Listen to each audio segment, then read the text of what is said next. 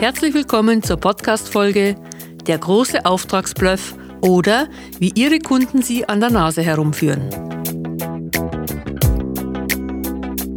Ihr Podcast für Verkaufen auf Augenhöhe. Der Podcast für alle, die sich nicht primär als Verkäufer sehen. Tipps, Techniken und Impulse, vor allem für technische Berater, Selbstständige und alle die, die eher nebenbei verkaufen. Wie sie schneller und leichter mehr Umsatz erreichen Kunden auf Augenhöhe begegnen und ihre Abschlussquoten erhöhen. Ich bin Gabi Graubner und schenke Ihnen mein Wissen aus 30 Jahre Verkaufserfahrung und 20 Jahre Trainertätigkeit. Der große Auftragsbluff oder wie Ihre Kunden Sie an der Nase herumführen. Wozu fordern uns Kunden auf, Angebote zu versenden? Weil sie kaufen wollen? Das wäre der logische Grund. Doch es gibt noch einen viel verbreiteteren Anlass, ein Angebot anzufordern. Dieses Motiv hinterlässt jedoch Schaden in Ihrem Unternehmen. Was können Sie dagegen tun? In diesem Podcast beschäftigen wir uns mit dem Phänomen und Sie erhalten eine klare Anleitung, wie Sie nur noch Angebote versenden, die zu Aufträgen werden. Und was Sie außerdem tun können, dass am Ende alle, der Kunde und Sie zufrieden sind. Hand aufs Herz. Wenn Sie heute mit einem Kunden im Akquisegespräch sind und er sagt zu Ihnen, senden Sie mir ein Angebot, oder die kleine Schwester dieser Frage. Senden Sie mir Ihre Informationsunterlagen. Springt Ihr Herz dann nicht ein klein wenig höher? Wittern Sie nicht etwas Auftragsluft? Zugegeben, Kundenakquise ist keine leichte Aufgabe. Egal, ob es sich um eine absolute Kaltakquise handelt oder Auftragsakquise mit Menschen, mit denen wir irgendwie Kontakt hatten. Es gibt mehr Absagen als Zusagen. Und Sie hören sicherlich öfter kein Interesse als Toll, dass Sie gerade anrufen. Wir brauchen Sie. Es ist normal, dass wir uns bei der Aussage senden Sie uns fast auf der Zielgerade fühlen. Was ist das Ziel, wenn wir ein Angebot versenden? Aus meiner Sicht gibt es nur ein einziges Ziel. Anschließend sollte der Auftrag vergeben werden. Eventuell bedarf es dazu noch einiger Zwischenschritte. Nur, jeder dieser Schritte muss uns eine Stufe näher an die Bestellung vom Kunden bringen. Das ist der einzige Grund, weswegen wir das Telefongespräch beenden können und uns der Aufgebotserstellung zuwenden. Ist dieses Ergebnis nicht gegeben, macht es keinen Sinn, ein Angebot zu erstellen. Dann ist unsere Vorfreude auch nicht berechtigt. Welche Motivation steckt hinter? Senden Sie uns ein Angebot. In der Kundenakquise ist die Aussage unseres Kunden, senden Sie mir ein Angebot, oft vollkommen anders motiviert. Wir haben im Podcast Einstieg in die Kundenakquise, Smalltalk war gestern, darüber gesprochen, dass unsere Kunden meist aus einer anderen Tätigkeit herausgerissen werden und selten auf unseren Anruf gewartet haben. Man kann sogar sagen, dass ihm das eine oder andere Mal genau dieser Anruf ungelegen kommt. Entweder weil er im ersten Moment keinen Bedarf sieht oder weil er sich zum Zeitpunkt unseres Anrufes mit diesem Thema nicht beschäftigen möchte. Glücklicherweise sind die meisten unserer Kunden gut erzogen und bleiben freundlich und höflich. Anstatt zu sagen, wir brauchen sie nicht oder legen Sie auf, Sie stören oder jetzt nicht und dann folgt das Geräusch des Auflegens, klingt es viel höflicher zu sagen, senden Sie mir das Angebot. Diese höfliche Form, das hat unser Kunde gelernt, führt schnell dazu, dass das Gespräch zu Ende ist. Was folgt bei den meisten Verkäufern auf die Aussage, senden Sie mir die Unterlagen? Der Verkäufer fragt die wichtigsten Eckdaten ab, er vergleicht die Firmenanschrift oder ergänzt die E-Mail-Adresse, bei der es sich meist um eine zentrale Mail-Adresse handelt. Eine Minute später ist das Gespräch beendet. Zurück bleiben zwei glückliche Menschen der Verkäufer, weil er etwas erreicht hat und sich bereits im Kopf die Provision oder den Gewinn ausrechnet, die oder den ihm dieser Kunde in absehbarer Zeit bringt, und der Kunde, weil er den Verkäufer auf eine charmante Art schnell los wurde und er dabei kein schlechtes Karma sammelt, weil er unhöflich oder schropf war. Und man weiß ja nie, vielleicht braucht er das Angebot irgendwann einmal. Achtung, Kommunikationsfalle. Es gibt noch einen dritten Glücklichen, nämlich den Vertriebsleiter oder Chef. Durch das Erstellen des Angebotes erscheinen bei den Forecast-Zahlen schöne zu erwartende Summen und die Zukunft sieht somit rosig aus. Was können Sie als Verkäufer tun, damit Sie nicht mehr in diese Kommunikationsfalle mit Ihren Kunden tappen? Sie brauchen Fragen. Es gibt zwei Arten von Lösungen. Entweder Sie haben fünf gute Fragen, aus deren Beantwortung ersichtlich wird, dass sich Ihr Kunde bereits mit dem Bedarf beschäftigt hat, den Ihr Angebot deckt. Oder Sie haben fünf Fragen, deren Antworten deutlich zeigen, dass sich Ihr Kunde in einer Situation befindet, in der Ihr Angebot eine Erleichterung seines Alltages darstellt, obwohl er bisher keinen konkreten Bedarf verspürt hat. Auf alle Fälle zeigt seine Bereitschaft, Antworten auf Ihre Fragen beizusteuern, dass er seine Aussage, sich das Angebot genauer anzusehen, ernst meint und keine elegante Lösung sucht, das Gespräch schnell zu beenden. Wie viele konkrete Fragen haben Sie bis heute vorbereitet? 20 oder 30? Das wäre super, denn damit sind Sie für jede Situation gerüstet und können aus dem Vollen schöpfen. Wenn Sie merken, dass Ihr Kunde von Antwort zu Antwort begeistert auf Ihr Angebot reagiert. Welche Fragen sind sinnvoll? Nun, Fragen, bei denen Sie konkrete Zahlen, Daten und Fakten erhalten, die Sie dabei unterstützen, für diesen Gesprächspartner ein individuelles Angebot zu erstellen. Fragen Sie. Fragen, durch die Sie erfahren, wie dringend oder wichtig die Lösung einer Situation im Unternehmen Ihres Kunden ist oder welchen Stellenwert sie hat. Vergessen Sie dabei nicht herauszufinden, wer die Entscheidungsbefugnis für die Anschaffung Ihres Angebotes im Kundenunternehmen hat. Gerade Menschen, deren Situation im Unternehmen tatsächlich mit ihrem Angebot einfacher werden würde, fordern gerne mal ein Angebot an, doch das beste Angebot der Welt nutzt nichts, wenn der Entscheider nichts davon weiß oder von vornherein eine Anschaffung zu diesem Zeitpunkt nicht geplant hat. Gut vorbereitete Fragen führen dazu, dass der Schritt des Angebotsversandes nicht mehr nötig ist, weil Ihr Kunde schon so weit Feuer fängt, dass er Sie zu einem Termin einlädt, bei dem er, soweit möglich, den Auftrag vergeben will. Ich weiß, dass es Angebote im Produkt- oder auch im Dienstleistungsbereich gibt, die niemals beim ersten Termin verkauft werden können. Entweder aufgrund ihrer Komplexität oder aus anderen Gründen. Wenn Sie als Verkäufer solche Angebote in Ihrem Portfolio haben, wissen Sie, was die erste konkrete Reaktion Ihres Kundens sein muss, damit Sie gemeinsam auf der Zielgeraden landen. Lassen Sie eine der fünf Fragen folgendermaßen lauten. Bis wann haben Sie die Anschaffung geplant? Ab wann wollen Sie das Problem XYZ in Ihrem Unternehmen nicht mehr haben? Ab welchem Zeitpunkt sollte das Verfahren umgestellt sein, damit Sie konkret Zeit oder Geld oder sonstige Ressourcen einsparen? Passen Sie bitte eine der Beispielsfragen auf Ihre Verkaufswelt an.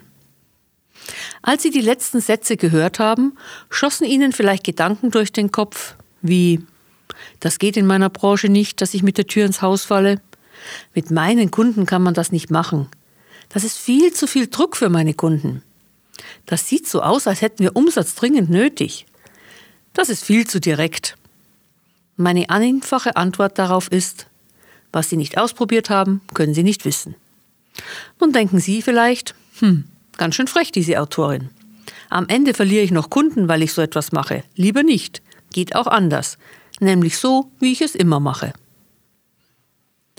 Es gibt zwei Dinge, die ich nicht möchte. Zum einen Ihnen zu nahe zu treten und zum anderen, dass Sie Kunden verlieren. Meine Kunden und ich haben diese Erfahrung gemacht, dass unsere Kunden nur dann zögerlich oder ungehalten reagieren, wenn sie mit keinem Gedanken bereit sind, in absehbarer Zeit unser Angebot zu kaufen. Das heißt, reagiert Ihr Kunde pikiert, weil Sie zielorientiert vorangehen, haben Sie die Möglichkeit zu sagen, Vielen Dank für Ihren Hinweis. Wenn ich Sie richtig verstanden habe, dann ist eine Anschaffung des Produktes oder der Einsatz der Dienstleistung noch nicht wirklich angedacht. Bis es soweit ist, erhalten Sie von uns gerne und Sie senden nur eine Standardbroschüre oder ein Standardangebot raus. Mit diesen Sätzen kommen Sie aus jedem Gespräch sauber raus, ohne dass für spätere oder sogar viel spätere erneute Anrufe alle Türen zu sind. In welchen Kunden wollen Sie Zeit investieren? Bevor wir diesen Punkt näher anschauen, hier ein weiterer Vorteil für Sie als Verkäufer. Sie wollen wissen, welcher Verkäufertyp Sie sind?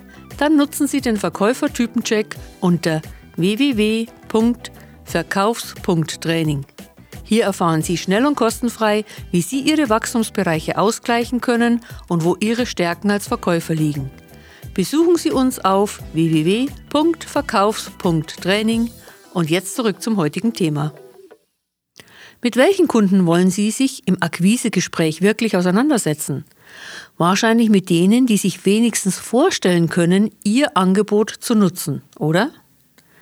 Macht es da nicht Sinn, die genauen Absichten Ihres Kunden bereits im ersten Telefongespräch zu erkennen und nicht erst, nachdem Sie ein unter Umständen aufwendiges Angebot erstellt haben?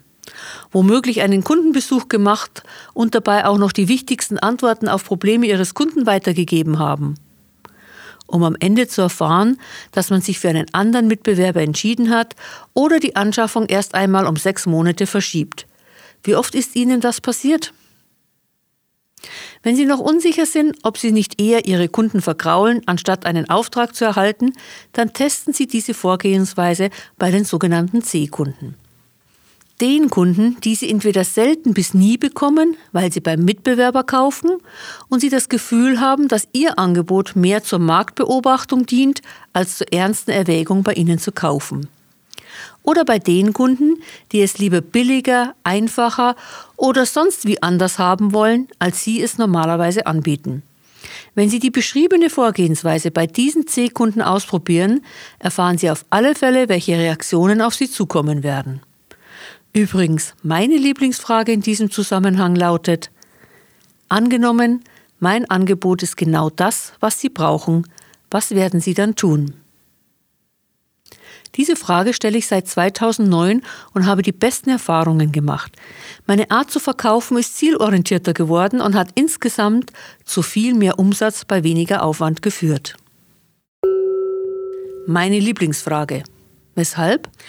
Nun, meine Kunden antworten auf drei Arten. Die erste Art, dann werden wir bei Ihnen kaufen. Immer? Natürlich nicht. Doch immer öfters, was auch daran liegt, dass ich mehr darauf achte, meine idealen Kunden anzusprechen. Bekomme ich diese Antwort, kann ich zu 95 Prozent der Fälle davon ausgehen, dass ich am Ende einen Auftrag erhalten werde und dass jeder Angebots- und Zeitaufwand in diesen Kunden gut investiert ist. Die zweite Art, dann werden wir am Markt Vergleichsangebote einholen. Hm, diese Antwort ist komplizierter. Ich schreibe nicht gerne Angebote, damit meine Preise oder Ausführungen am Markt verglichen werden. Und gegebenenfalls meine Ideen von einem billigeren Anbieter ausgeführt. Soweit das überhaupt möglich ist. Wenn ich diese Art von Antwort erhalte, schreibe ich nur noch in äußerst seltenen Fällen ein Angebot. Mein Kunde muss dann einen sehr guten Grund nennen, weshalb ich das noch tun sollte. Wie gesagt, meine Aufgabe ist es nicht, als Vergleichsangebot am Markt zu dienen, dazu ist mir meine Zeit einfach zu schade.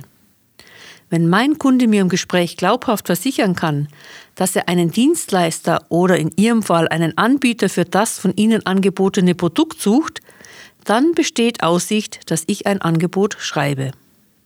Gleichzeitig erwarte ich von meinem Kunden, dass er etwas dafür tut, dass er das Angebot erhält ausführliche Fragen beantwortet, Skizzen oder Anforderungsprofile versendet. Alles, was mir das Gefühl gibt, dass er trotz seiner Vergleichsabsicht ernsthaft in Erwägung zieht, bei mir zu kaufen. Wie gesagt, das mache ich nur noch selten. Jedoch müssen größere Firmen oft mehrere Angebote einholen oder andere Vorgaben zwingen sie, in ihrer Branche trotz dieser unbefriedigenden Antwort Angebote zu versenden. Lassen Sie sich von Ihrem Kunden zeigen, dass er Sie auf Augenhöhe sieht. Die dritte Art, dann klären wir intern den Bedarf und melden uns wieder. Das ist ein deutliches Zeichen, dass Sie entweder nicht mit dem Entscheider sprechen oder die Entscheidung, Ihr Angebot anzunehmen, noch in weiter Ferne liegt und es sicher keinen Sinn macht, den Aufwand eines Angebotes zu betreiben. Sprechen Sie mit dem Entscheider. Klären Sie in diesem Fall als erstes, wer der Entscheider ist. Fragen, wie die folgenden helfen. Wer entscheidet mit Ihnen, ob es eine Anschaffung geben wird oder nicht? Habe ich Sie richtig verstanden? Sie sind verantwortlich, dass Anschaffungen dieser Art in Ihrem Unternehmen durchgeführt werden? Sie erhalten mit ziemlicher Sicherheit die Informationen, wer der tatsächliche Entscheider ist. bestehen Sie darauf, dass Sie mit diesem sprechen können. Mein Kollege Stefan Heinrich hat folgende Aussage bzw. Frage entwickelt. Unser Unternehmen ist zertifiziert, sodass ich nur ein Angebot erstellen kann, wenn ich wenigstens zehn Minuten mit dem Entscheider, Herr oder Frau Mustermann, gesprochen habe. Wie kann ich Sie oder ihn am besten erreichen? Dabei geht es nicht wirklich um eine Zertifizierung nach DIN-Norm, sondern mehr um eine Verdeutlichung, dass es keinen Sinn macht, ein Angebot zu schreiben, ohne den Entscheider gesprochen zu haben. Ich schreibe keine Angebote mehr, ohne mit dem Entscheider zu sprechen. Angenommen, lieber Hörer, Sie können aus welchen Gründen auch immer nicht konsequent bei Antwort 2 oder 3 vorgehen, dann hilft Ihnen die Frage, was werden Sie dann tun, trotzdem weiter. Sie unterstützt Sie, herauszufinden, wie viel Aufwand sich für das geplante Angebot lohnt und mit welcher Umsatzprognose Sie dieses Angebot in Ihre Vorkastzahlen aufnehmen können. Außerdem hilft sie Ihnen, deutlicher herauszufiltern, weshalb Sie am Ende den Auftrag nicht bekommen haben. Die ewige Aussage zu teuer trifft nämlich viel seltener zu als allgemein angenommen. Ein letzter Tipp. Damit Sie in der täglichen Kaltakquise nicht auf den Kundenbluff hereinfallen, wenn Ihr Gesprächspartner sagt, senden Sie mir, ist folgende Reaktion – Herr oder Frau Mustermann, wenn meine Geschäftspartner so etwas sagen, ist das gewöhnlich die höfliche Form zu sagen, lass mich in Ruhe. Wenn Sie in Ruhe gelassen werden wollen, ist das in Ordnung. Sagen Sie es einfach. Entweder kommt dann, ja stimmt, ich wollte höflich sein und wir verabschieden uns auf eine gute Art und Weise, nicht ohne, dass ich unsere Verkaufstipps noch gut unterbringe, oder mein Gesprächspartner antwortet folgendermaßen. Nein, wir sind wirklich interessiert, weil. Und die Beantwortung meiner fünf Fragen ist ein mehr als angenehmes Gespräch. Egal wie Ihr Gesprächspartner antwortet, Sie werden merken, dass Ihre Akquisegespräche leichter und im Endeffekt erfolgreicher werden. So macht die Kundenakquise eindeutig mehr Freude. Egal für welche Vorgehensweise Sie sich entscheiden, ich wünsche Ihnen viel Erfolg beim Verkaufen auf Augenhöhe.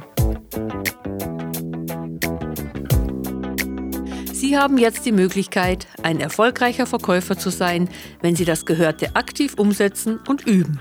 Probieren Sie es aus. Was genau werden Sie bis zum nächsten Podcast tun, um schneller und leichter mehr Umsatz zu erreichen und Ihren Kunden auf Augenhöhe zu begegnen? Rufen Sie mich an, wenn ich Sie bei Ihren Problemen oder Fragen Ihres Verkaufsalltags unterstützen kann.